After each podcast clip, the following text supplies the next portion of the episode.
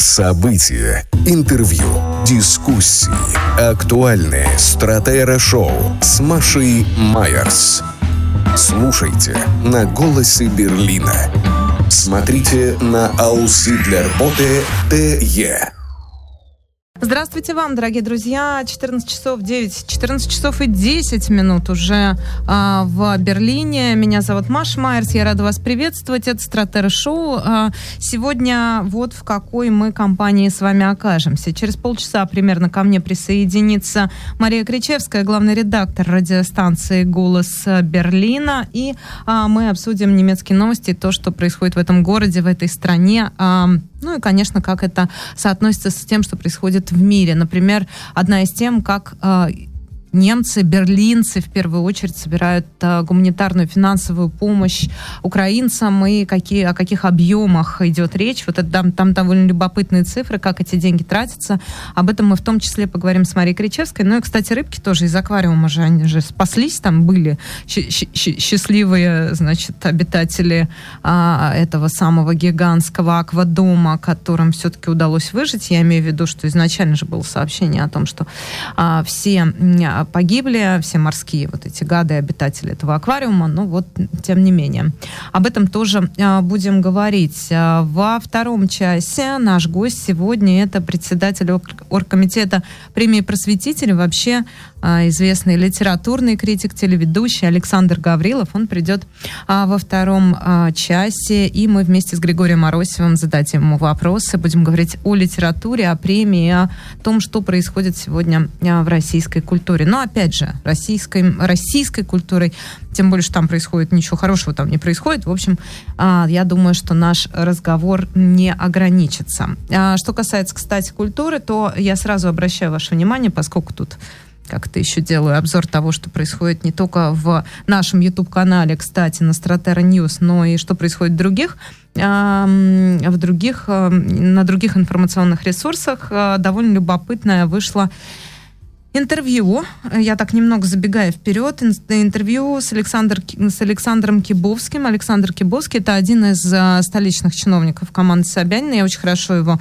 ну как, я не могу сказать, что я с ним знакома, нет, но он uh, был на их Москвы несколько раз у нас uh, гостем. Это министр культуры московского правительства Александр Кибовский. Вот он дал интервью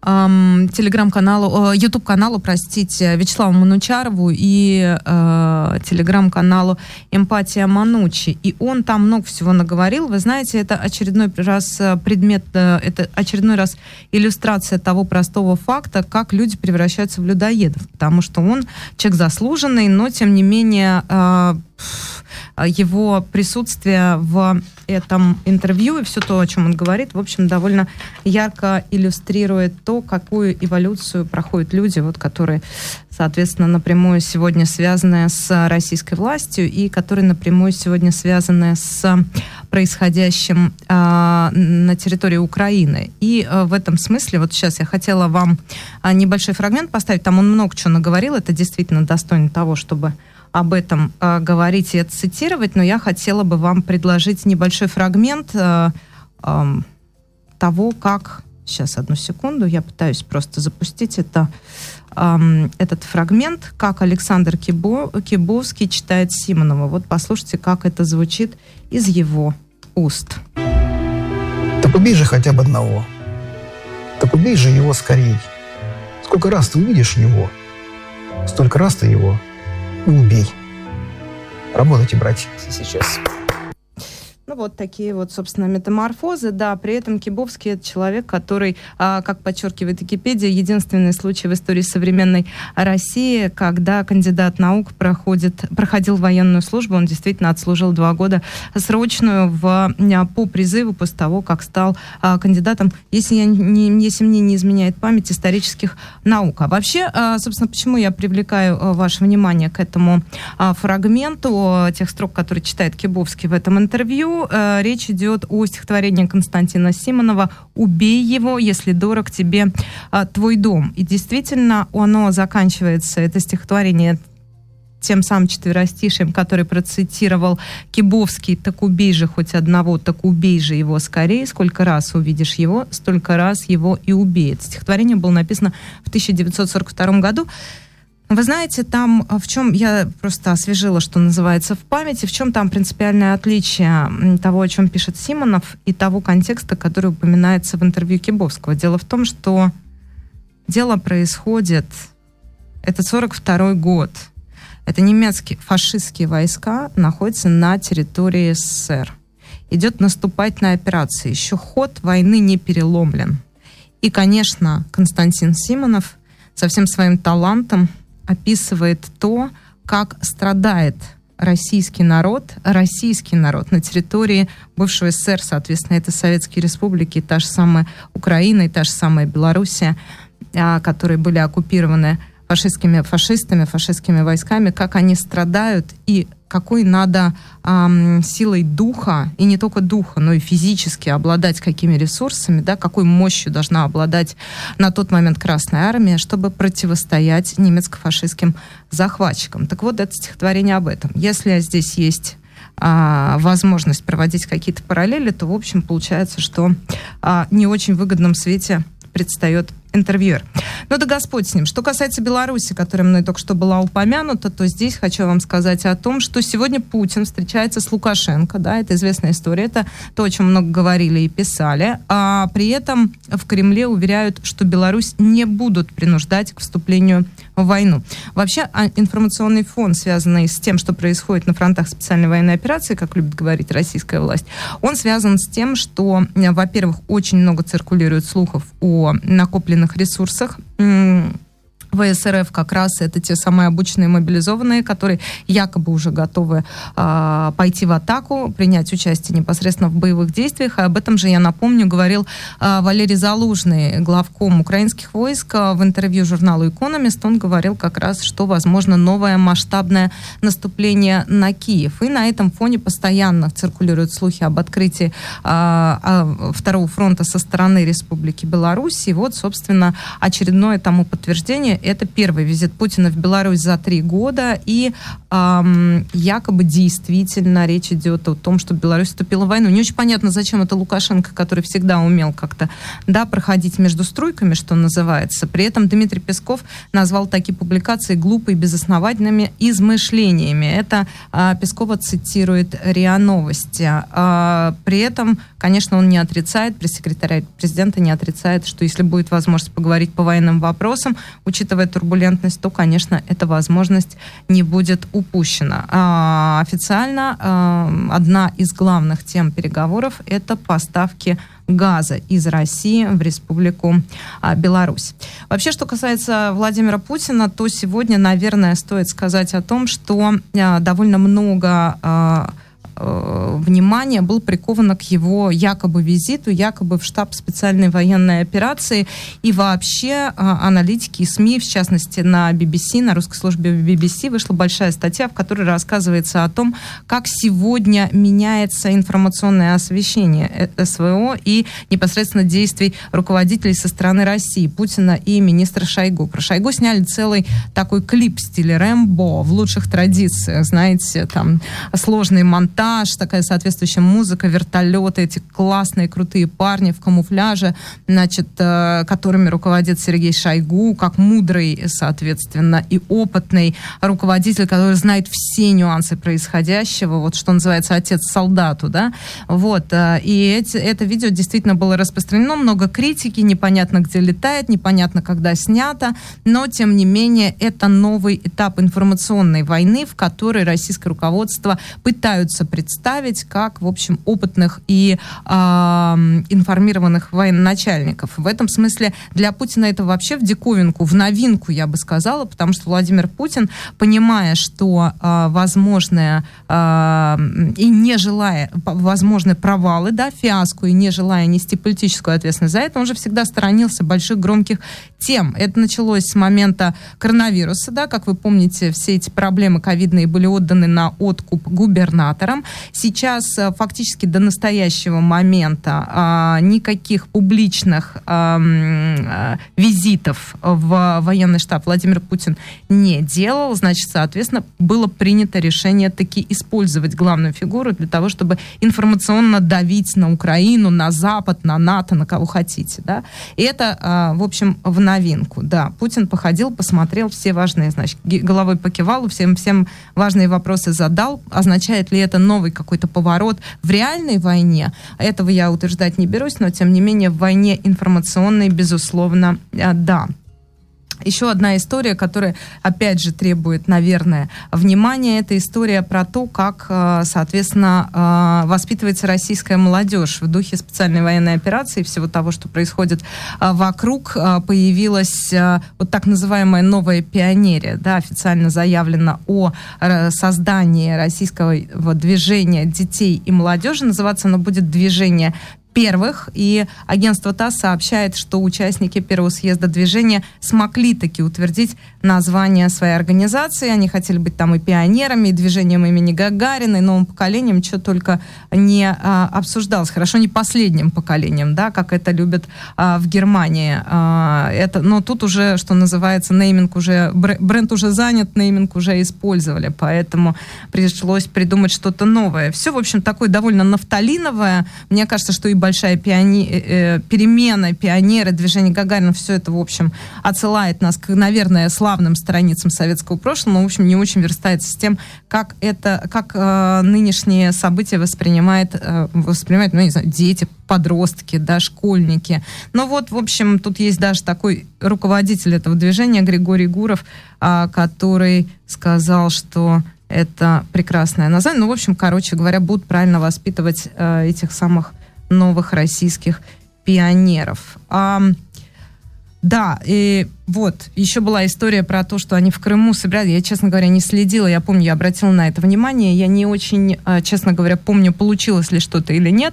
Но изначально даже было, при том, что уже шла война, и при том, что уже были даже атаки вот на аэродром в Саке, а, в Крыму, да, и туда прилетало, и, в общем, много чего уже происходило на территории Крыма, но при этом упорно а, организаторы говорили о том, что надо провести учредительный съезд какого-то там очередного молодежного а, движения именно на территории территории Крыма. Ну, знаете, если своих детей не жалко, в общем, чего тогда об этом говорить. И, э, ну, вот оно, например, вот иллюстрация, да, это...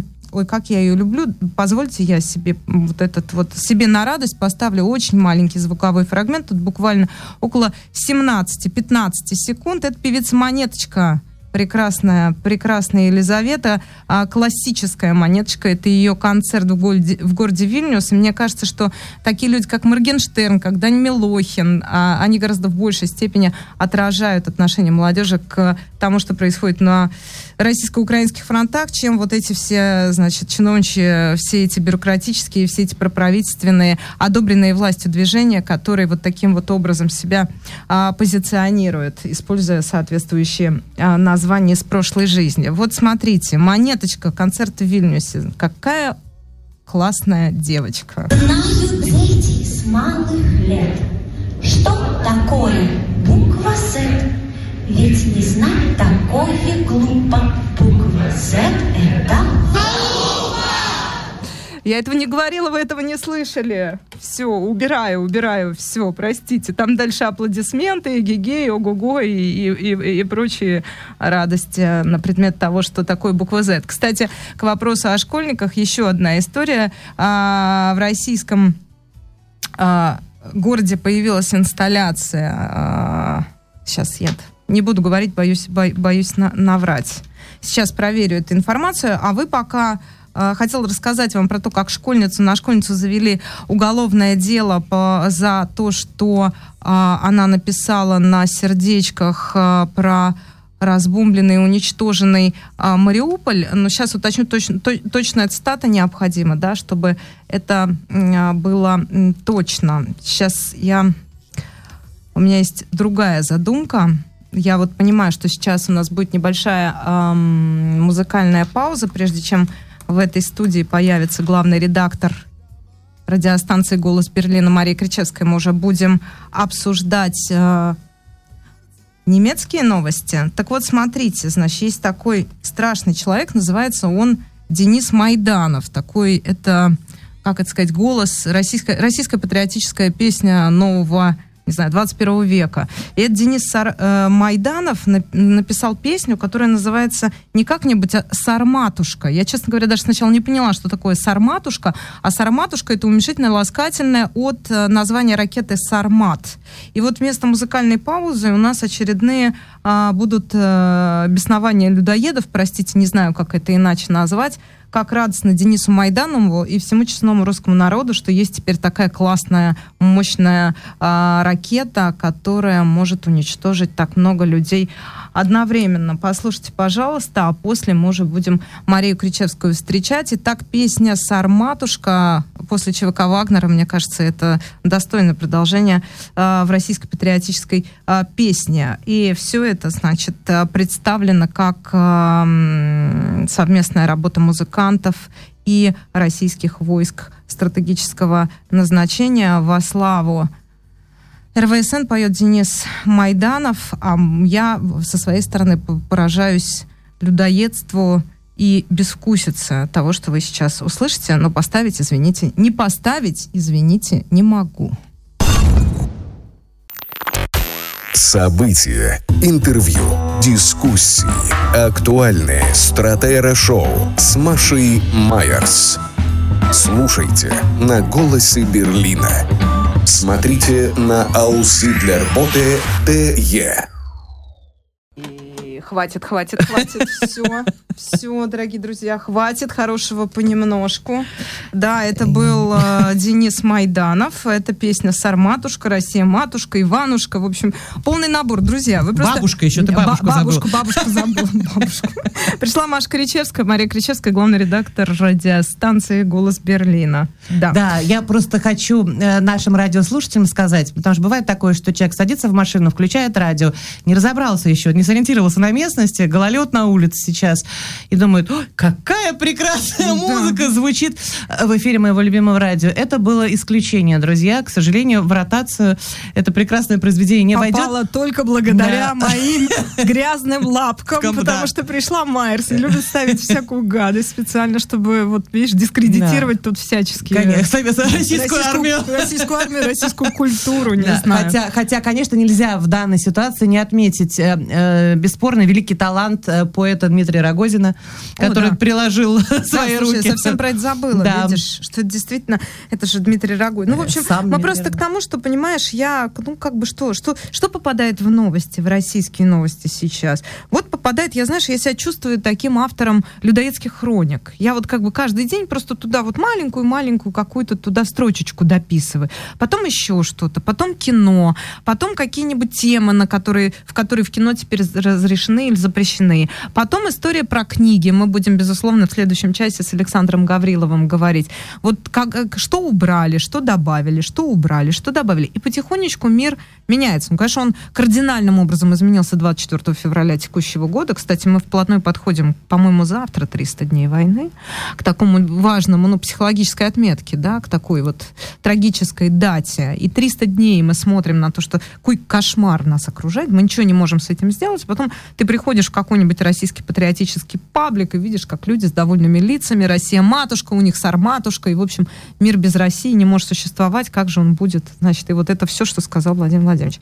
Да, я э, начала рассказывать до этой песни прекрасную историю про девочку, про, про школьницу. То, с одной стороны, у нас движение «Время первых», это вот новая русская пионерия, которая, видимо, таковой станет. Они сегодня, наконец, утвердили название, вот теперь они... Дви... А, «Движение первых». Подожди, «Время первых» — это фильм про космос. Да.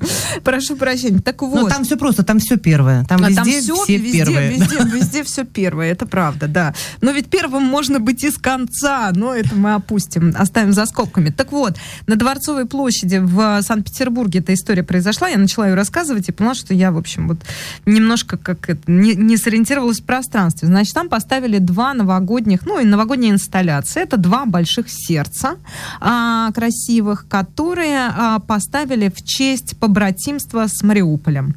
А, однако, а, значит, как показала практика, конструкция не прижилась, значит, вот такая вся красота, ее начали оперативно разбирать. А что случилось? Случилось а, то, что на этой конструкции появилась через несколько дней после установки надпись, которая а, гласила, что, у, значит, там было вот просто вот по, по, скажем так, по краю этого сердца написано «Убийцы, вы разбомбили его, Иуды». Это вот цитата написали. Конструкцию стали разбирать. Ну вот, в общем, грешновато Не понравилось почему-то. Да, что-то что там, в общем, не так. И в итоге а, в осквернении инсталляции подозревается 17-летняя местная жительница, девочка-школьница еще старших классов, и теперь ей грозит статья о дискредитации. По-моему, если я ничего не путаю, там в настоящий момент речь идет о штрафе в 30 тысяч рублей или что-то такое. Но, тем не менее, факт остается фактом. Вот Но тут хочется вот сказать, мне кажется, спасибо родителям, родителям прекрасной 17-летней девочки. Ну, что... родителям придется денег заплатить, Да, понимаешь? но при этом они хорошо воспитали девочку. В общем,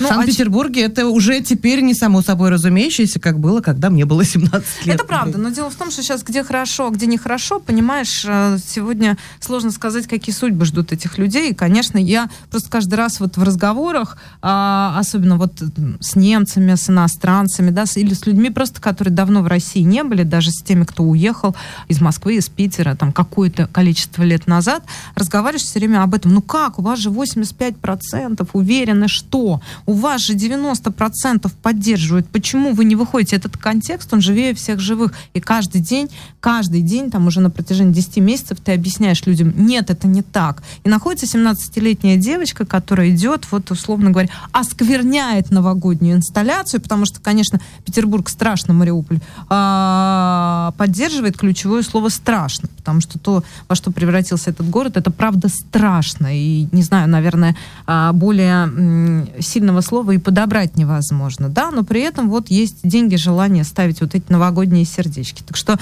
девочки, что называется, наши лучи поддержки из Берлина, мы понимаем, что девочка находится в совершенно других условиях, и действительно она, наверное, хорошо воспитана, но родителям придется заплатить за это деньги. Ну и хорошо, что инсталляция это больше не будет благодаря этой девочке. Это mm-hmm. тоже большой плюс, мне кажется.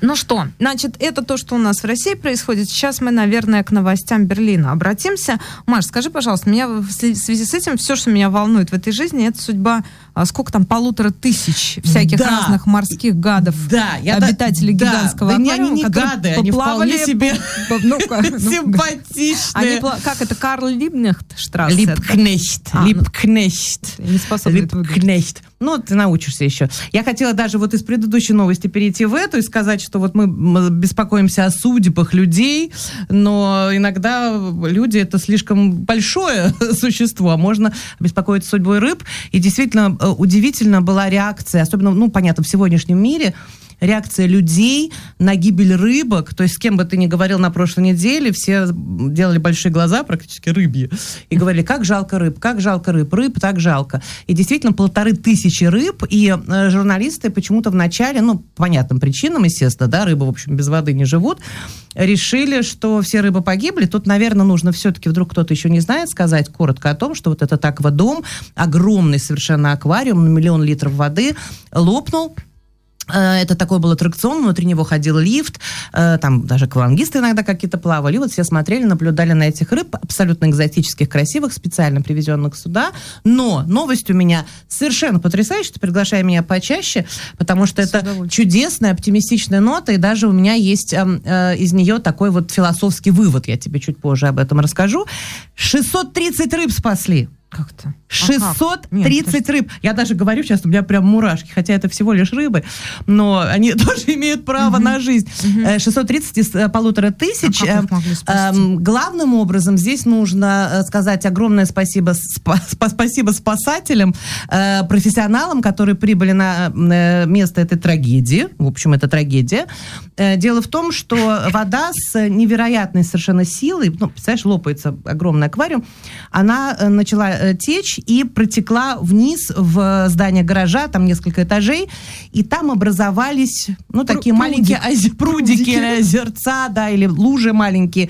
И рыбы, они, ну, видимо, не безмозглые все-таки до конца, они находили вот эти вот прудики, и там э, оставались жить. И, и спасатели очень оперативно действовали, их было довольно много, и они успели спасти этих рыб, Вот, и мне очень понравилось, что в перечислении спасенных рыб э, все уделяли внимание трем э, названиям. Э, это рыба-клоун, рыба-доктор и рыба-мышь. Это три экзотические рыбы, клон, доктор и мышь. Мне кажется, это тоже можно как-то трансформировать Ты знаешь, в сегодняшнюю реальность. А можно клон, я тебе, у доктор вас и там мышь. клоун, доктор, и мышь? ты, наверное, не помнишь, потому что ты, наверное, тогда не жила в России уже. Это была такая страшно популярная а, реклама на российском телевидении. Сейчас я начну краснеть и опускать глаза.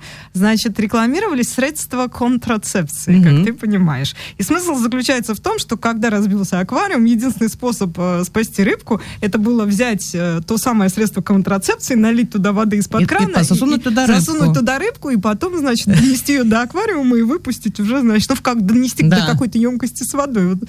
А, В этом смысле, конечно, да. В общем, Ну, рыбкам, видишь, рыбкам повезло представить себе этих спасателей, которые собирают эти... Они, они Ну, действительно это- это- бегали, это бегали удивительно. по этажам. Это. Э, это огромный гостиничный комплекс же там, да, протекала вода, они вот в этих плавающих там рыбок спасали, и сейчас их распределили 630 рыб между Берлинским зоопарком, какие-то еще там аквариумные комплексы и частные коллекционеры, которые, э, заводчики даже рыб, может быть, они даже из этих 630 появится у них потомство. В общем, это очень такая трогательная история, мне кажется. Но какой мы из этого можем сделать вывод, как мне кажется? И э, этим выводом перенестись плавно к следующей новости, важной нашей берлинской, о которой я хочу тебе рассказать. Смотри, есть гигантский цилиндр, он заполнен водой, да, там плавают вот эти вот пол- полтора, э, полторы тысячи рыб, и э, ездит туда-сюда лифт, и стоит огромный э, зал людей, наполненный этими людьми. Эти рыбы, значит, вот смотрят на людей.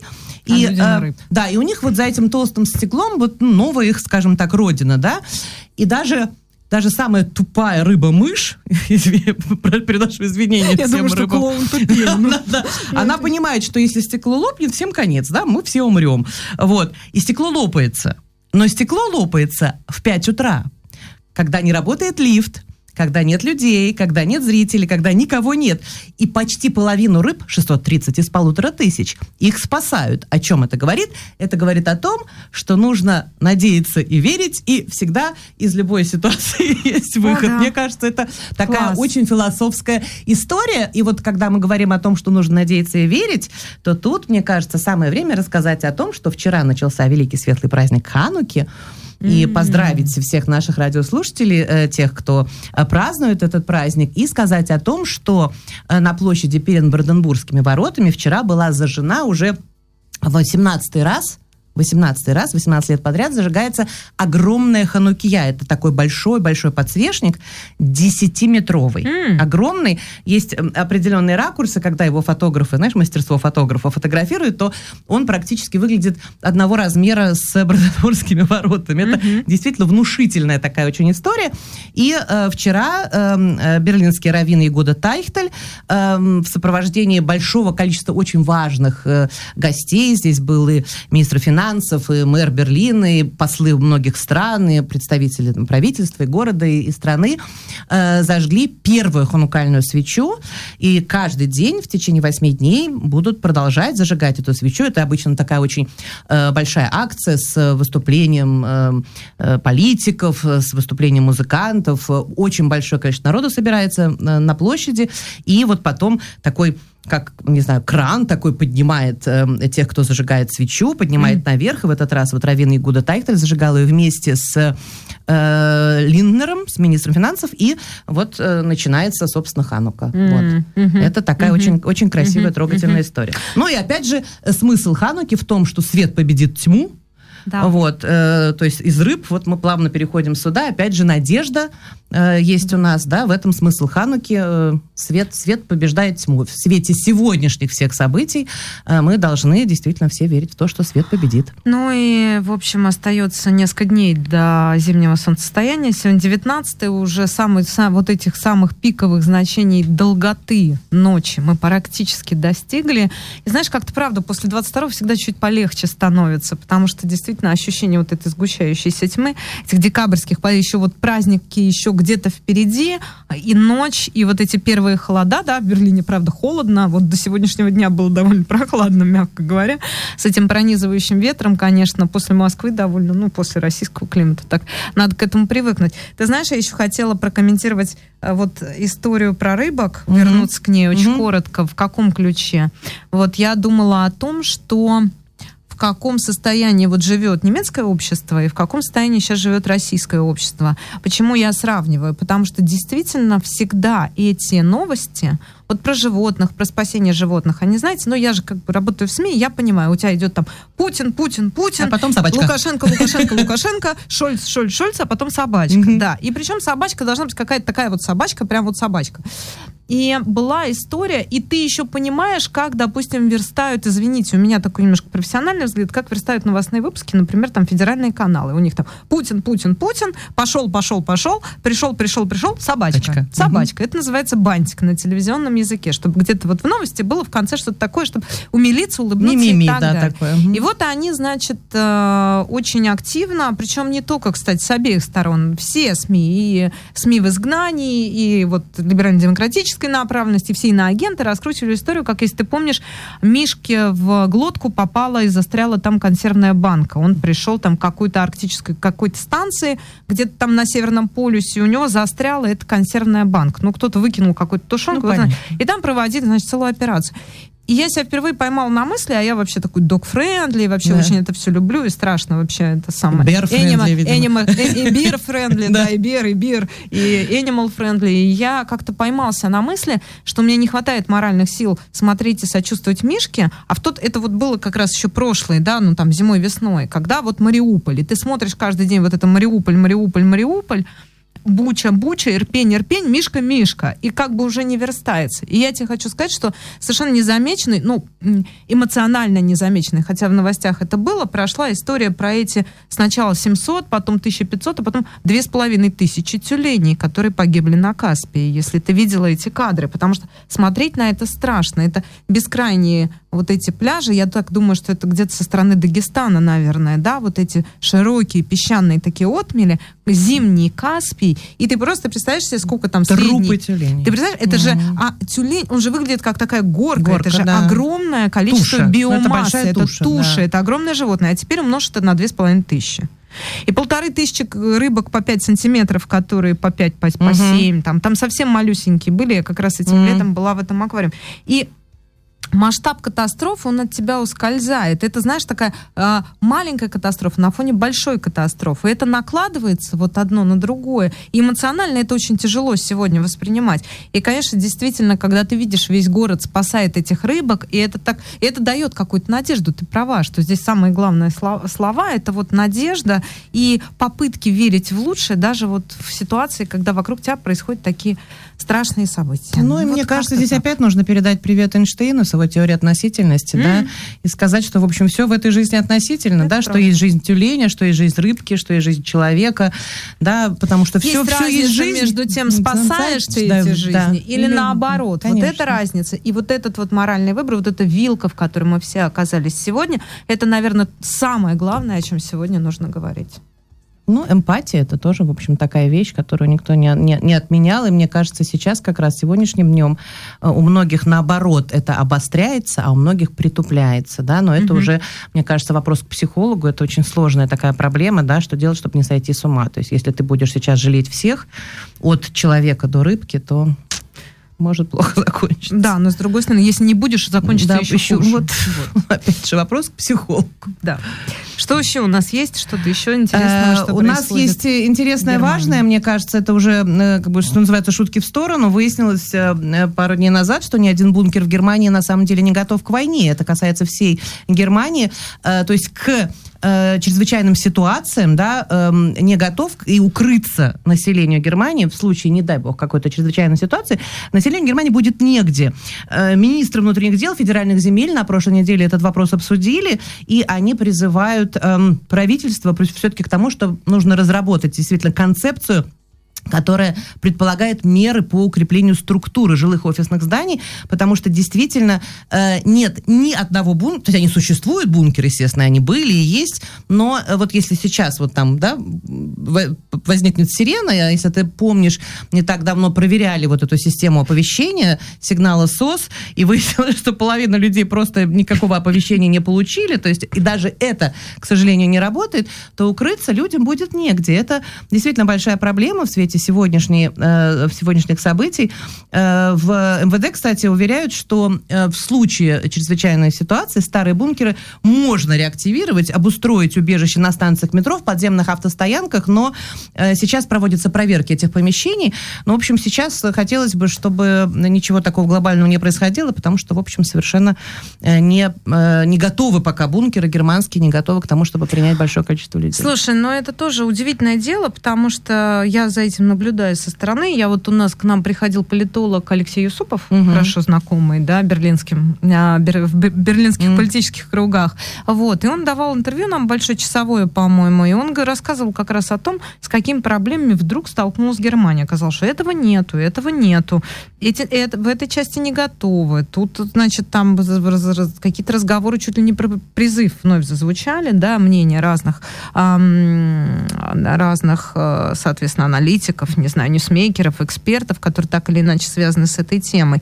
И ты понимаешь, что, в общем, действительно мир, да, но можно ли его за это критиковать, что после 45 года мир, мир отвык жить в состоянии войны, в состоянии войны, которая вот может угрожать каждой семье сегодня в Европе, да, то есть мы как-то привыкли к тому, что есть какие-то очаги напряжения, и в этом смысле февраль, конечно, опрокинул нашу действительность и откинул нас на многие десятилетия назад, о чем так мечтает Владимир Путин и нынешнее российское окружение. окружение. А давайте отменим этот самый, давайте отменим Мерседес с Сименсом, давайте отменим все, и айфоны совсем на свете, давайте все отменим, давайте вернемся в Советский Союз и будем жить скрепной, скрепной правильной жизнью. Но при этом по мосту проедем все-таки на Мерседесе, потому что, к сожалению, ничего другого под рукой не отказалось. Вот это факт. И еще, вот а, как раз а, мы тут на днях вспоминали на прошлой неделе вот этот ролик, я не знаю, видел ты или нет, как, значит, прекрасно собираются строить самолеты, по-моему, Ту-204 или Ту-214, в общем, это какой-то очередной... Из говна и палок? Да, как всегда, значит, э, э, там, слушай, там минут, наверное, три с половиной или четыре, там целый музыкальный клип, я не знаю, видел ты или нет, они там и танцуют, и пляшут, и поют, и что-нибудь только не они делают. заклинания, вызывают духа самолета, Да, и там, значит, директор завода, вот он, а, и они, и там есть эпизод с школьной, э, школьный урок, и такая женщина-учительница, держа модельку, говорит, а вот посмотрите, вот это вот образец, там, знаешь, этот какой-то там дельта, чуть ли не, она рассказывает как про дельтапланы. Говорит, вот эти вот аэробусы и боинги, на которых когда-то это нелепое человечество, рискуя своей жизнью и так далее, и так далее, значит, летало зачем-то почему-то. А тут у нас, значит, новый, новый век, новый мир, новая Какая прекрасная прелесть. Россия будущего, значит, вот с этим ту, тушным самолетом, ту, Туполевым. И а, в чем там смысл? Ну, смысл заключается в том, что там есть один из персонажей этого ролика, это директор завода, и он появляется там с невероятным пафосом, значит, подъезжает, и они начинают строить эти самолеты. Но проблема в том, что приезжает он на Лексусе, но, и опять же, ничего Lexus, другого под рукой не оказалось. Этот Lexus со всех сторон. И так это все пафосно снято, и так это все красиво. И вот он, значит, останавливается. Он такой большой. Этот, ну вот, Lexus или директор большой? Они оба большие. Внедорожник Lexus огромный весь такой, знаешь, перламутром, белый, бел, белый перламутр весь переливается, значит, в лучах солнца, и он приезжает на Lexus и строит новый российский Было, Помнишь, во-первых, это красиво. Во-первых, это красиво. Это правда, да. Ну вот, в общем, это та самая реальность, которой мы пропагандистская реальность, которую мы значит, движемся семимильными шагами, и э, если ты мне позволишь, и, по-моему, они сейчас их просто вот пачками, значит, штампуют эти ролики, потому что надо... А, я думал, самолеты еще ну, да, да, да, да. А, надо, значит, соответствующим образом а, заряжать народ. И сейчас перед эфиром, я просто не рискнула это да. ставить, но я не рискнула это поставить в эфир не потому, что это там плохо или хорошо, а потому что просто там видеоряд такой как бы достаточно красочный, а ну вот э, э, диалога мало. Но смысл в следующем, что бедный дядька на старый «Жигулях», на шах... Тут, я думаю, на шаху похож, знаешь, такая, ну вот прям «Жигули» Развалюха такие, такая. развалюха такая. Бедный этот дядька. И вот он, значит, в магазин заходит, и, значит, и цены там выросли. И вообще вот жизнь тяжелая, бедная, трудная, нищая. И вот он заходит, значит, и, судя по всему, едет эту свою шаху продавать с болью в сердце. И вот он садится на эту шаху, едет, и выходит такой нагловатый мужичок и говорит, ну чё, 30?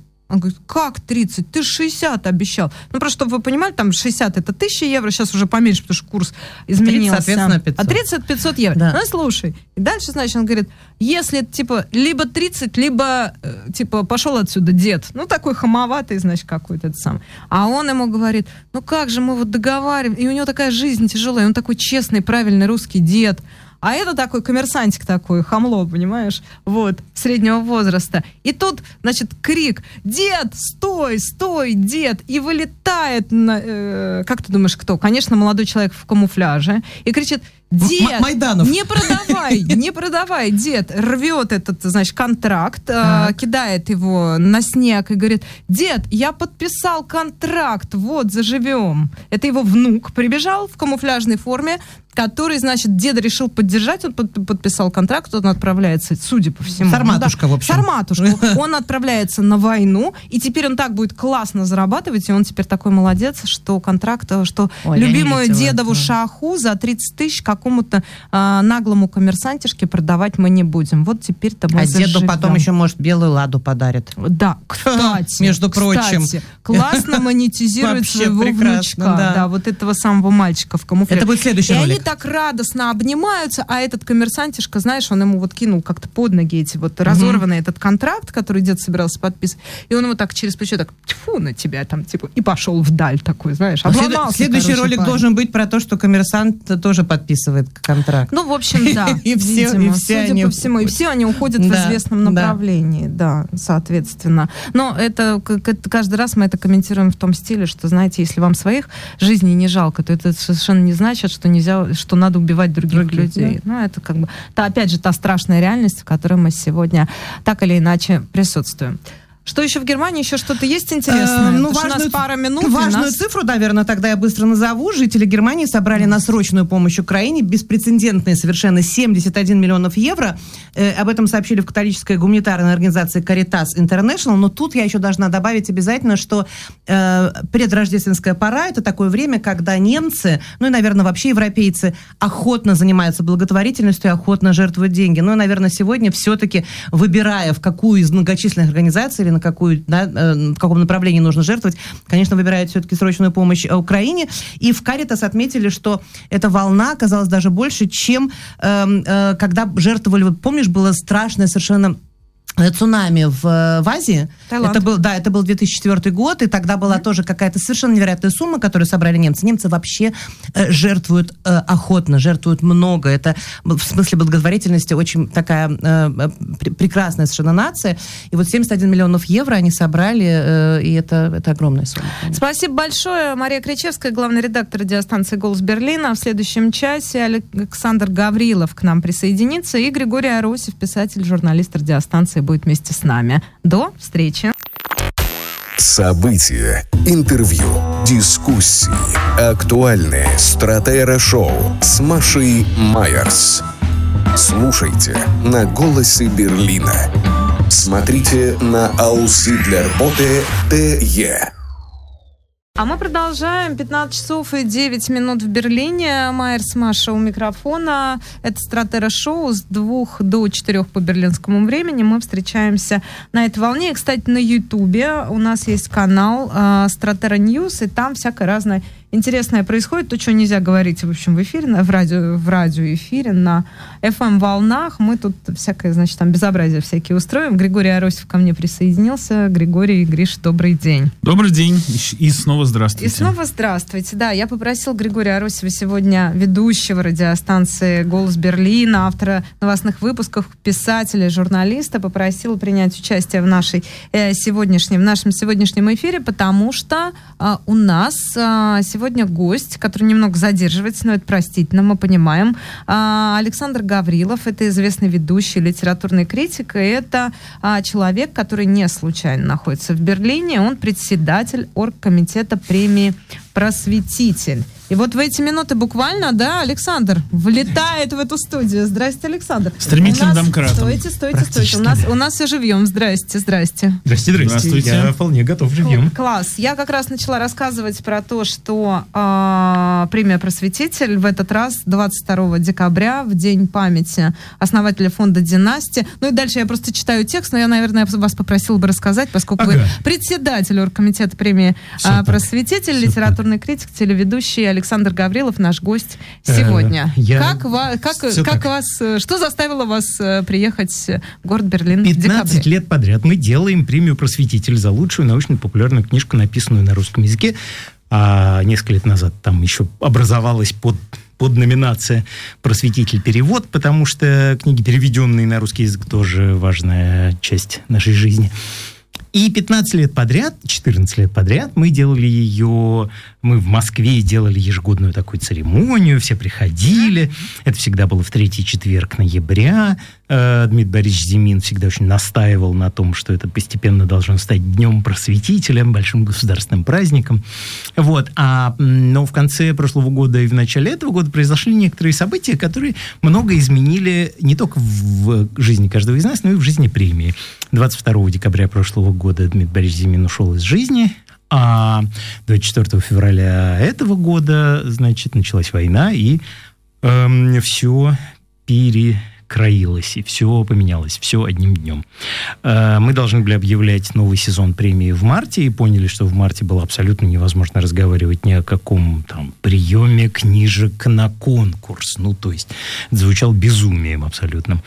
Э, Но к лету мы поняли, что и не проводить просветитель тоже невозможно, потому что, несмотря на то, что огромное количество народу уехало, что какое-то количество народу осталось и находится в очень сложных э, в очень сложной ситуации внутри России, что какое-то количество народу э, оторвано от своей культурной работы. Но эта культурная работа, она на самом деле продолжается. И так же, как русский язык не принадлежит э, Кремлю э, и, э, значит, э, чуть было не назвал какую-то неприличную фамилию. Э, так даже же- государству Э, не Да, принадлежит. абсолютно, конечно. Русский язык, ну, как бы не, не содержится в пределах государственных э, границ. Э, эту работу надо продолжать именно потому, что она больше, чем э, привязка к какой-то территории. Поэтому в этом году, 22 декабря, в День памяти Дмитрия Борисовича, мы устраиваем церемонию одновременно э, в городе Москва, в городе Тель-Авив и в городе Берлине. И все эти три площадки будут соединены телемостом, э, который позволит нам э, сделать на один вечер так, как если бы все эти люди видели друг друга, были рядом, чувствовали себя не э, разорванными на части, какие-то огрызками культурного пространства, не Робинзонами на необитаемых островах, а частью единого сообщества. Эм, э, можно я еще скажу одну фразу, а, а потом перестану Вам все тараторить? сегодня можно. Значит, когда мы эту церемонию придумывали, то очень сложную технически и, и, ну, так, совершенно заново придуманную, так сказать, э, идейно, мы хотели э, как-нибудь, каким-нибудь образом обойти одну важную вещь. Обойти ощущение, что якобы можно дальше жить, как если бы ничего не происходило. Но тут нам очень помогло то, что в этом году нам пришлось, отчасти потому, что Дмитрий Борисович ушел, мы, мы когда в начале этого года перепридумывали, так сказать, ну, концепцию премии, мы вдруг поняли, что э, мы жили в очень симпатичном, но и рискованном так- в, в- таком этическом предположении. Мы знали, как устроено добро и зло. Все, что Дмитрий Борисович считает добром, то добро. Что Дмитрий Борисович считает злом, то зло. А, а тут, значит, как только Дмитрий Борисович ушел, нам пришлось перепридумывать и добро, и зло, и премию, и все. И м, вдруг в процессе этого мы поняли, что несмотря на то, что премия «Просветитель» вроде бы такая интеллектуальная премия про устройство мира, далекие звезды, космические полеты, не знаю что. За ней всегда стояла очень ясная этическая конвенция. Э, есть добро, есть зло, истина существует. Э, война, преступление. Э, Дмитрий Борисович последние годы, примерно любая, любое наше совещание про то, какого цвета салфетки будут на церемонии, э, обязательно прерывалось рассуждением Дмитрия Борисовича о том, что наша главная проблема состоит в том, что у правительств государств накоплены такие огромные арсеналы, что это закончится трагической войной. И, честно говоря, поскольку Дмитрий Борисович это повторял, ну, там, раз в квартал, когда мы встречались, я немножко даже, ну, как был ну, не скажу изумлен, но в задумчивости по этому поводу. Потому что почему вместо того, чтобы решать какие-то практические вопросы, мы обсуждаем, значит, э, неизбежность страшной войны, следующую из того, что у правительства накоплены огромные арсеналы. И когда 24 февраля, значит, меня стукнуло по голове, то первое, что я вспомнил, Дмитрий Борисович много лет нам про это говорил. И в этом смысле нам было, как бы это сказать, нам было легко э, сочинять, и трудно, сочинять эту церемонию так, чтобы э, под разговором об э, интеллектуальной работе, о просвещении, о, научной, о популяризации научной картины мира, лежало очень ясное понимание э, этическое, очень ясная э, картина того, что э, хорошо и плохо внутри этой работы существует. Все, простите, пожалуйста. Как же вам, я только одному сижу, изумляюсь, и, наверное, коллега меня поддержит, как же вам удалось это в Москве эту еще историю организовать Ой-ой-ой. с такими а, простыми, понятными истинами, которые вы заложили в фундамент этой премии 22 года, этой церемонии, и которые сейчас опрокинуты практически полностью всей информационной повесткой, как элитно-правительственной, так и медийной, и даже, в общем, социально такой вот, э, что называется, на, на- на самом таком низком уровне, на самом при- примитивном уровне. Ну,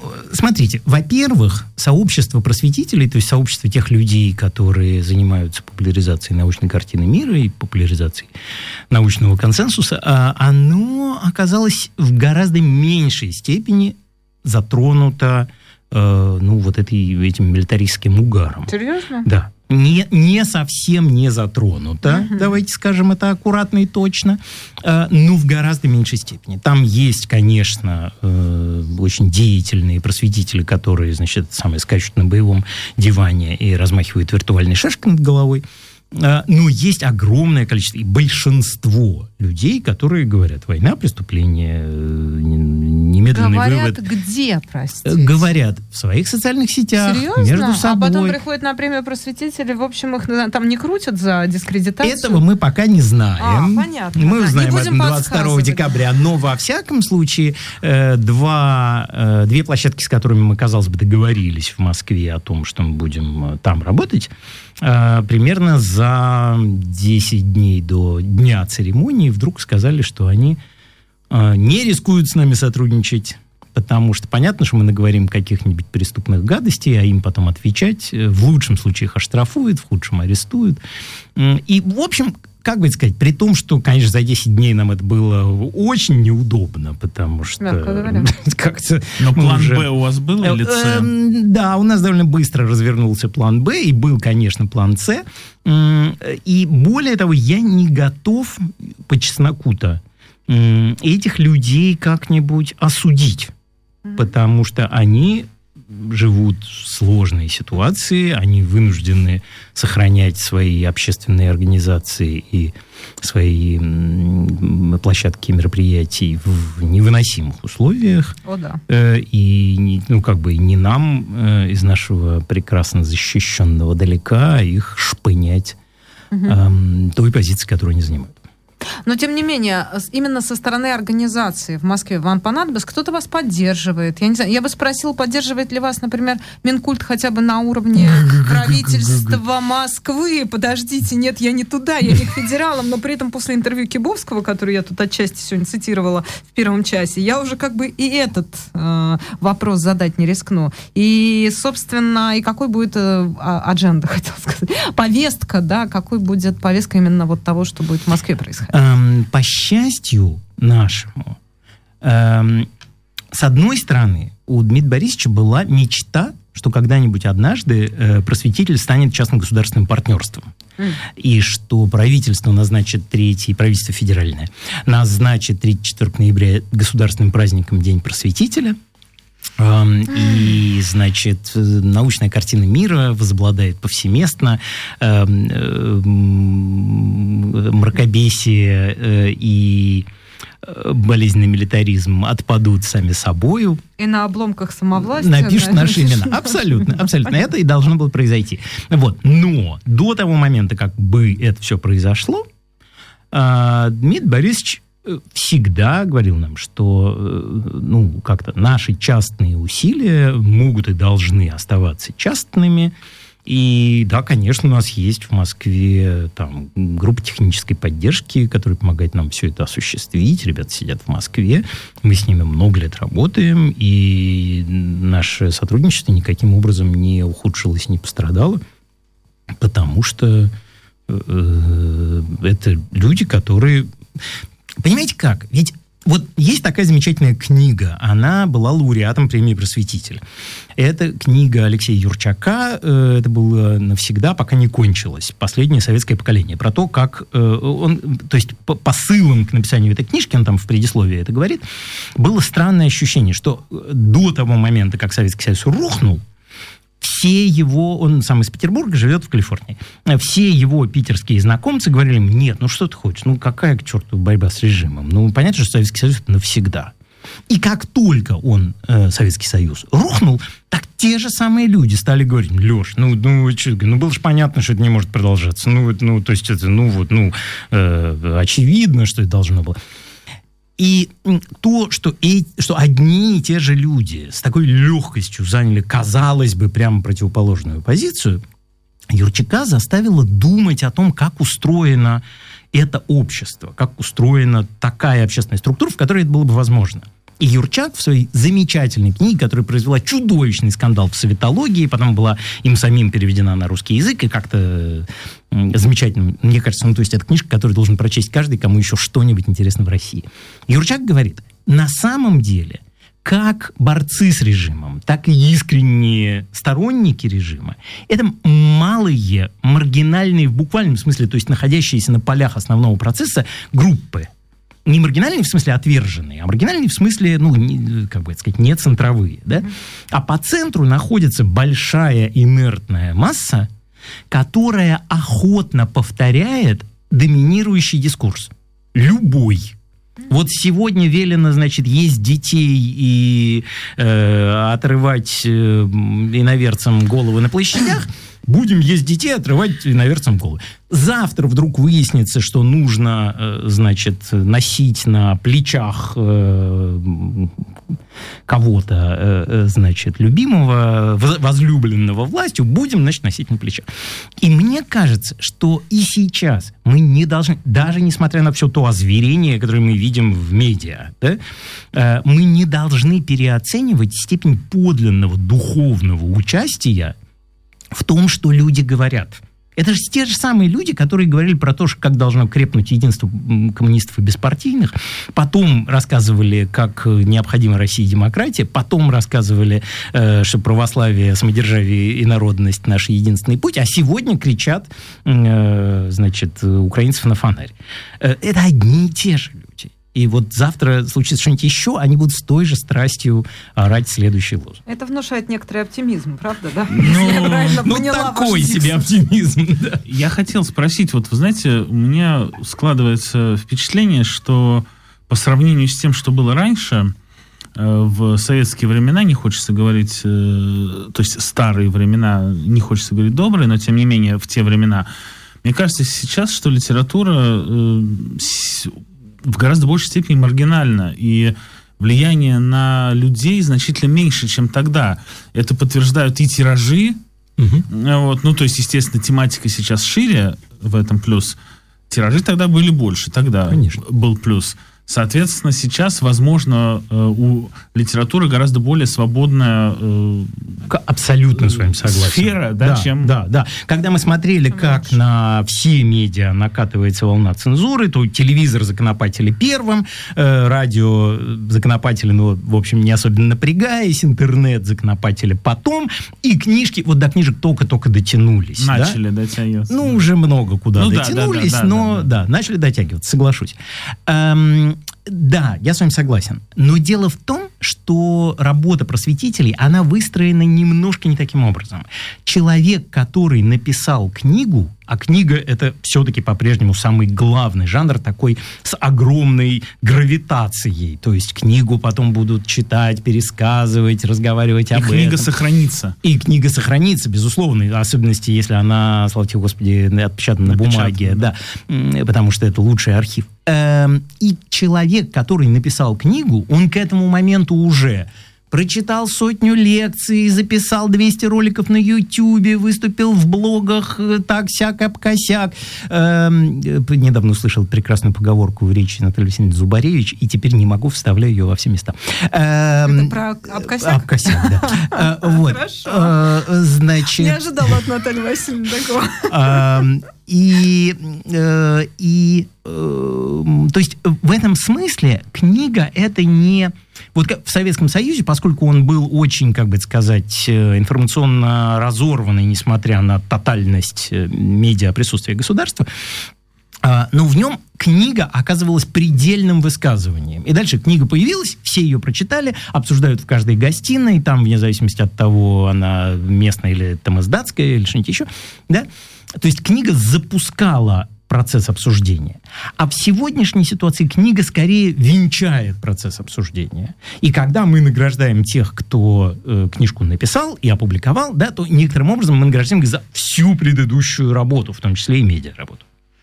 А расскажите, что у вас там вообще интересного ожидается по, по контенту? По контенту. Мы так эм. больше по формату пока, а вот уже там полчаса почти прошло, давайте к контенту обратимся. Хорошо, хорошо. Один важный вопрос по, этому поводу, по эм, поводу нынешней формата. В этом году мы, э, в этом году у нас заново появилась, хотел сказать я, ну, раньше у нас была одноименная такая э, отдельная премия, а в этом году мы сделали такую номинацию в «Просветителе», которая называется «Политпросвет». Э, там, значит, небольшой жюри, состоящий из Бориса Грозовского, Кирилла Рогова и Екатерины Шульман, которые прочитали довольно большое количество книжек, выбрали шорт-лист, состоящий из четырех книг. Эм, и почему мы запустили эту, э, эту номинацию в этом году? Не только потому, что ну, как мы почувствовали, что без политического высказывания как-то нелепо в нынешней ситуации, mm-hmm. но и потому, что просмотрев список книг, выпущенных в прошлом году, мы обнаружили невероятный бум, собственно, книжек, впрямую относящихся к политической ситуации. Это книжка, ну вот я пробегусь по шорт-листу, да, того из лауреатом, одна книжка станет лауреатом, один автор станет лауреатом. Э, шорт-лист э, выглядит вот как. Это книга Ивана Куриллы, э, такого крупного американиста российского, э, про войны памяти. В основном на американском материале. Но она абсолютно относится к тому, что произошло вот в этом году, что копилось, копилось, копилось и рвануло этой чудовищной безумной войной. Э, это книжка Евгении Лезиной о том, каким образом прошлое влияет на будущее, и как вот в этих переходных статусах э, долж, в Восточной Европе в основном э, происходила переоценка э, прошедшего. И эта книга Владимира Гельмана э, «Почему демократия не приживается в России», И это книга Михаила Фишмана, э, преемник, э, история Бориса Немцова и России, в которой он не стал президентом. Э, с одной стороны, это очень разноприродные книжки. Книжка Лезиной скорее академическая, книга Гельмана. Это такая действительно популяризация его многолетней научной работы, где-то более популярная, где-то более академичная. Э, книга Куриллы написана блестяще, но это э, все-таки ну, э, книга как бы посередине между публицистикой и политологией. Да, книга Фишмана — это прямо это самый байопик, э, такой «раззудись плечо». Э, но все эти четыре книги Это книги о текущем политическом процессе. Когда мы запускали политпросвет, то у нас была такая версия, ну, может быть, давайте посмотрим, может быть, какие-то газетные, журнальные статьи, публикации в интернете. Потом мы посмотрели, обнаружили там огромный массив книг. Это, с одной стороны, наполняет душу оптимизмом, потому что э, вот ученые это давно смотрят на то, как мы э, демонстративно и торжественно загниваем. С другой mm-hmm. стороны, одно другому не противоречит. В смысле, я правда очень благодарен всем, кто пишет эти книги, всем, кто пишет эти книги. С другой стороны, меня это наполняет периодически такие эмоциональные качели, э, чудовищным отчаянием. Все все сказали объяснили подробно, что к чему ведет, чем закончится, нарисовали подробные исторические карты. Проигнорировано полностью. То есть мы теперь отлично понимаем, каким образом политическая ситуация пришла в ту точку, в которую она пришла, но какой-то э, превентивной работы, как, каких-то попыток э, текущей переоценки. Единственное моя, что, что спасает меня от отчаяния и, и суицида, это то, что вообще-то работа понимания очень медленная любая наука медленная. Если мы посмотрим на историю химии, физики, то это история столетних споров одних ученых с другими. Да? И, там, история философии – это такая наука, в которой люди до сих пор спорят с Платоном. Э, и это нормально. И, конечно, это несопоставимо со сроком человеческой жизни. То есть э, результат той интеллектуальной работы, которую прямо сейчас ведут там Курилла, Лезина или Гельман, да, случится гораздо позже, чем мы могли бы мы проверить. за это время все сдохнем, Да, извините. да, мы кончимся, мы а наука останется. Да, да раньше, Арс, Лонга, Вита, Брейвис. Раньше Ишак, э, Эмир или я, да. да. Э, то есть получается, что книга э, почему мы все это проигнорировали, это будет, э, так сказать, да, да, я надеюсь, в следующем году кто-нибудь сезоне, да? напишет, а мы ее наградим. А, да. У меня вот э, вопрос какой. Э, может ли столкнуться Э, литературное и премиальное сообщество со следующим, эм, со следующей этической проблемой. Например, через год или через два будут написаны и изданы книги про нынешнюю войну, угу. так или иначе. С Божьей помощью а, они будут написаны о событии, которое закончилось. Эм, которые будут выдвигаться, эти книги, угу. э, и невольно конкурировать с другими книгами. Может ли столкнуться э, может ли случиться так, что в итоге э, это создаст э, не очень комфортную ситуацию, когда книга о войне будет конкурировать с другой блестящей книгой, например, про Книга об э, украинской войне да. будет э, с, конкурировать с книгой о столетней войне. Например, да. Угу. И как бы что со всем этим делать, и каково вообще э, э, члену жюри Члену жюри всегда тяжело. Книгу, э, члену жюри всегда тяжело. Вот только что, значит, э, мы разговаривали с членами жюри этого самого политпросвета, который я описывал только что. А, и они, бедолашки, а как мы должны сравнивать книгу Лезина и книгу Фишмана, да? То есть замечательный академический труд, который действительно показывает подробно, как мы здесь оказались, и прекрасную биографию, яркую, эмоциональную, которая... Ну, ну как нам сравнить, кто лучший носорог, тигр или броненосец? Да, э, э, давайте выберем из них носорога. А, это, ну, то есть это всегдашняя ситуация. Другое дело, что мы всегда стараемся разносить как-нибудь в рамках спецноминации, которая в этом году объявляется, или как-нибудь еще, то, по поводу чего уже существует научный консенсус, и то, что еще пока лежит в горячей сфере. То есть вот книга о э, этой войне, написанная не лживо и не пристрастно, ни в одну, ни в другую сторону, uh-huh. э, которая будет опубликована через два года, скорее всего, ляжет в какую-то такую спецноминацию uh-huh. вроде политпросвета. Uh-huh. Потому что э, в, номина... в, в, собственно, в основной премии «Просветитель» состязаются те книги, которые широко популяризируют научный консенсус. То, о чем собственно, ученые, занимающиеся там в неведомых э, высотах своих башен из э, разнообразной кости, э, уже более или менее договорились. Ну, это прекрасно, что э, такие неригидные формы, это просто вот я от всей души благодарю э, наверное, от лица многих. А как э, оценивать э, книги в других номинациях? Потому что вот э, книги про купчих, про иноверцев и про русский интернет. Это прекрасные книги. Автор одной из этих книг живет в Берлине.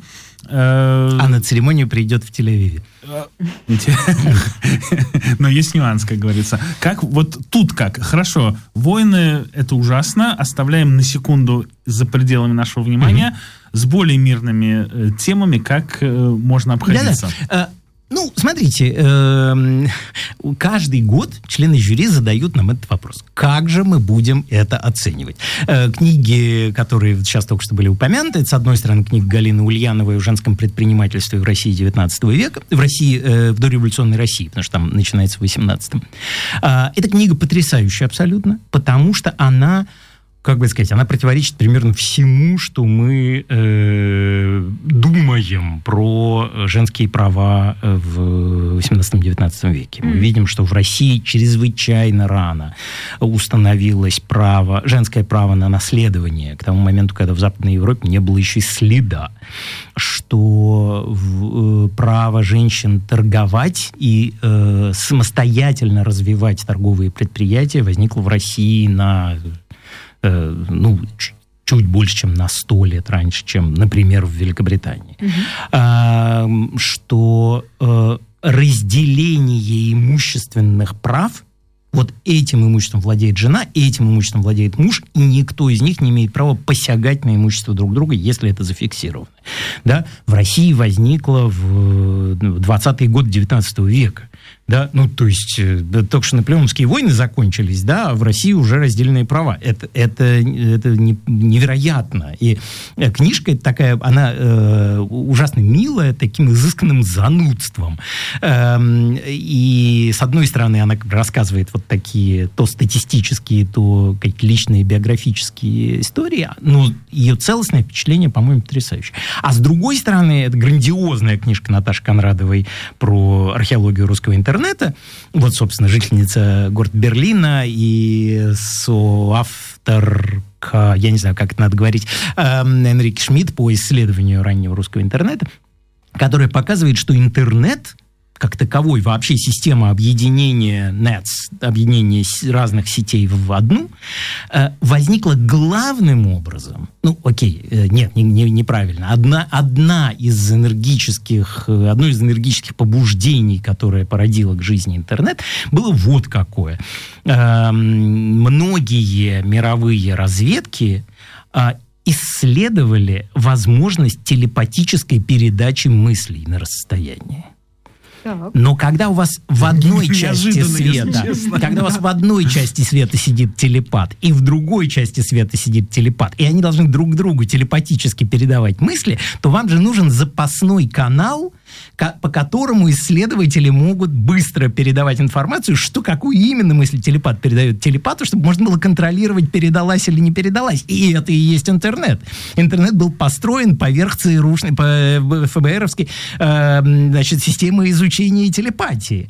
Э, и э, Наташа блистательно абсолютно показывает, как вот из какого-то из какого-то сборища фриков, э, идиотов, шифропанков, э, каких-то, значит, вот этих э, разведочных э, систем получилось то, что переменило жизнь каждого из нас. Да э, как вот когда мы знали из какого ссора, теперь мы знаем из какого ссора. Вот и выбирайте, да, уважаемые члены жюри. Как это сравнивать? Всегда э, у, у нас есть правило, что члены жюри сначала там голосуют циферками, раздают какие-то баллы, дальше сводятся рейтинговое голосование. Мы собираем членов жюри на э, совещании. В этом году, разумеется, все совещания исключительно онлайновые. Телепатические. Э, телепатические, да-да-да, при помощи телепатического интернета. Э, вот. Э, и э, каждый раз тот, кто ведет совещание, часто это я, говорит, мы даем вам как информационную опору ваше собственное рейтинговое голосование, но вообще-то оно не имеет никакого смысла. Единственное, что вы можете сделать, это прямо сейчас переубедить друг друга или убедить друг друга э, и проголосовать поднятием рук за ту или иную книжку, Какие вы хотите применить к ней инструменты оценки? Должна ли она быть актуальной? Должна ли она быть увлекательной? Должна ли она точно соответствовать научному кон- э, консенсусу? Должна ли она открывать что-то принципиально новое? Решайте. То есть это получается э, в вашем случае, ну, в случае этой премии, это именно голосование. Нет такого, что каждый выдает баллы, Нет. распределяет. Угу. Нет, это прямое По-моему, поднятие это рук. совещание при, при присяжных заседателей, мне Ну, кстати, показалось. да. Э, Дмитрий Борисович Зимин, э, светлой памяти, он ужасно любил, он в последние годы, понятное дело, уже не очень, ну, если 15 лет назад он прочитывал все, что было внутри премии «Просветитель», он был выдающийся читатель. А В последние годы, понятно, значит, он так это самое Меньше. пролистывал, да, смотрел на обложки, но на заседаниях жюри он обожал сидеть и, значит, когда-то он был с совещательным голосом, когда-то не был с совещательным голосом, когда-то голосовал, когда-то не голосовал. Но это не важно. Важно, что каждый раз после этого там полутора, двух, трехчасового спора Дмитрий Борисович говорил, вот ради этого вот мы делаем премию «Просветитель», чтобы раз в году присутствовать на этом, на этой шибке умов, вот слушать эти развернутые... Мы в какой-то момент по его просьбе начали записывать заседания жюри. Вот, хотела вас спросить, а, А, обнародована ли эта информация Ни в коем случае. Нет, нет, нет. 15-летней Мы договорились, мы договорились, что 30 лет э, мы 30 лет, Ну, хотя бы должны 50, как хранить. Нобеля. Э, 50. Ну, мы вообще по- пошустрее Нобеля, да. Э, Вот. И, значит, еще через 15 лет мы опубликуем э, первые заседания жюри. Чтоб не обидно было. Да, пожалуйста. Я могу еще, да? Конечно. Успеваю. Э, Ну, во-первых, я хотел сказать, что получается какая-то хармсовская строчка говорил телепат телепату, там чего-то, чего-то, да. Но э, на самом деле вопрос э, более серьезный, чуть-чуть э, более серьезный. Десять дней назад э, объявили лауреатов премии «Большая книга», э, и весь пьедестал занял нон-фикшн. Ну, Э, как бы нон-фикшн, ну, все- биографии. ну, все, ну, точно, ЖЗЛ, точно да. не художественная литература. Э, наверное, лучшие авторы, э, в смысле, пьедестал первые три премии э, получили, наверное, самые выдающиеся русскоязычные авторы в этом жанре. Павел Басинский, Алексей Варламов, Се- Сергей Беляков.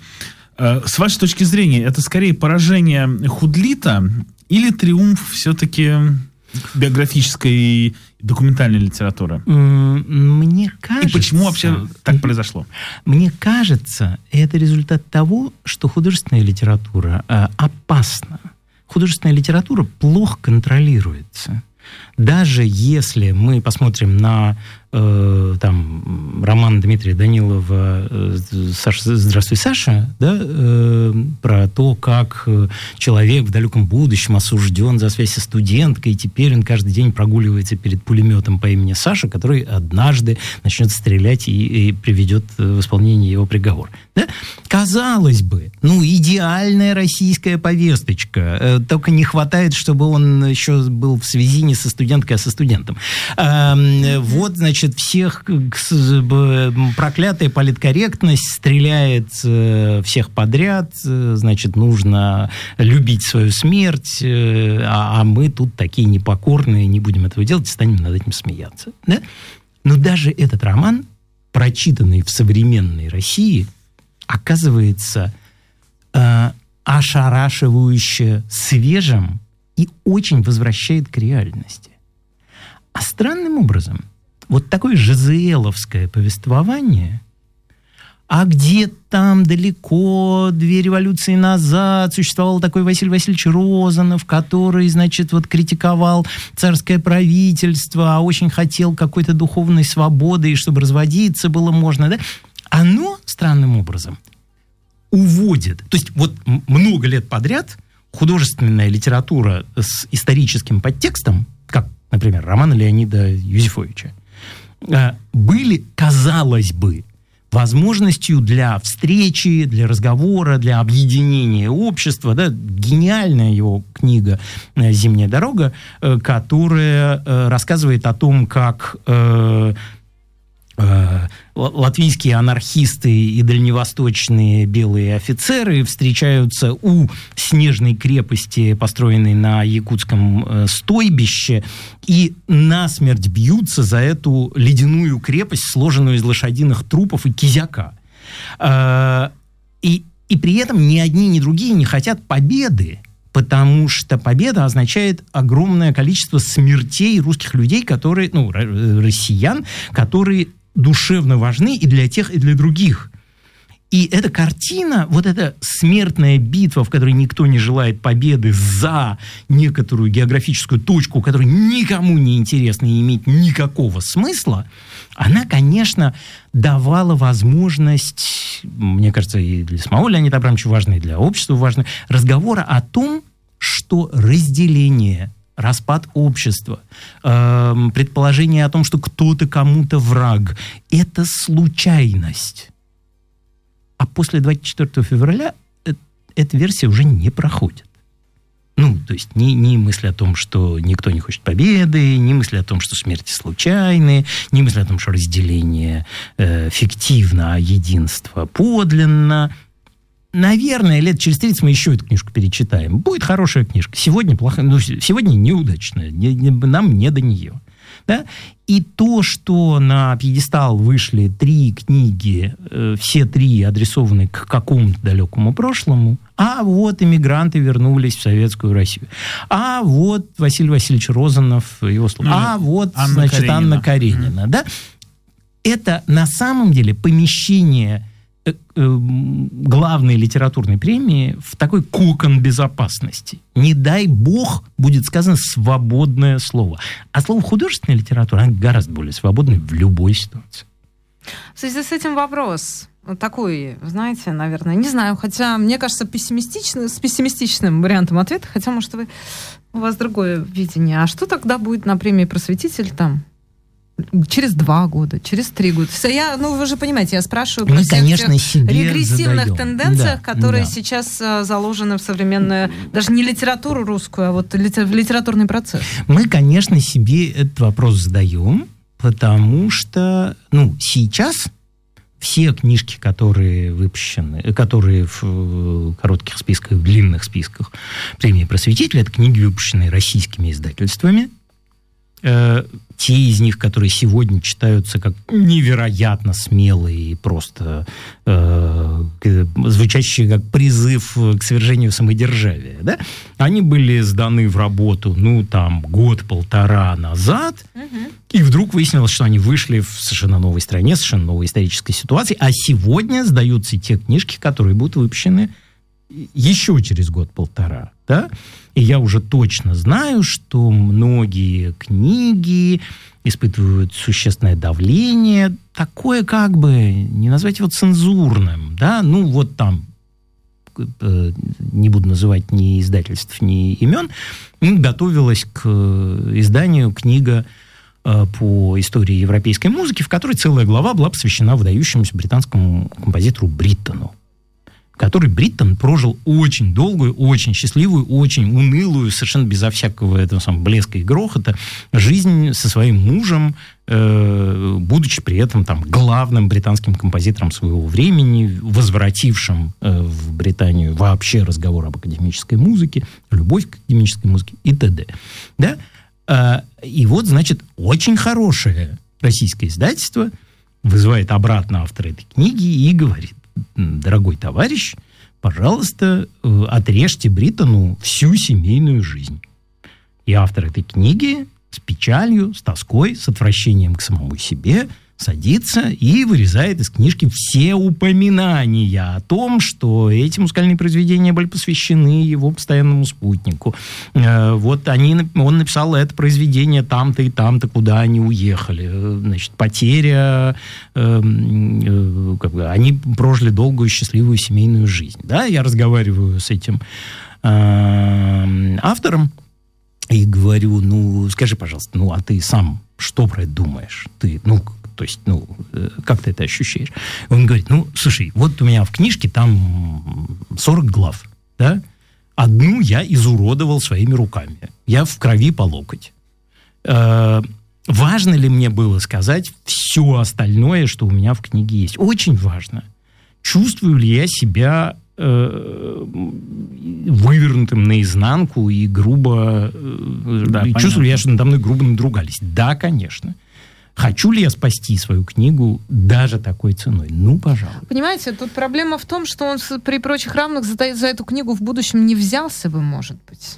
Возможно. Потому что или издательство, кромса... или издательство не заказывало бы такую книгу. Бы, да, да, не, не приняло Одно дело покромсать имеющееся, а другое дело пойти в этот творческий, это правда. в этот замысел. Это правда. И мы пока не очень руками. понимаем, что будет дальше. Появятся ли издательства за границей, которые... Ну, с одной стороны, мы уже видим, что какие-то издательства за границей очень оживились. Например, израильские издательства выпустили в этом году, там, ну, не знаю, выпустили блестящую книжку Петра Олешковского. Э, там э, Петр Олешковский э, долго, давно живет большую часть года в деревне за Вышним Волочком.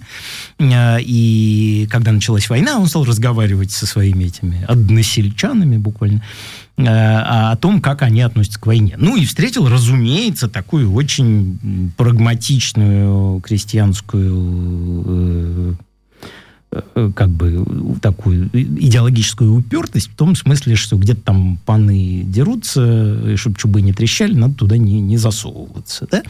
Э, книжка это написана в эпистолярной форме, э, имеет, на мой взгляд, замечательную как форму, так и содержание. Она даже некоторым образом оптимистичная в нынешней чудовищной ситуации. Книжка эта вышла в городе Иерусалиме. Ближе было невозможно.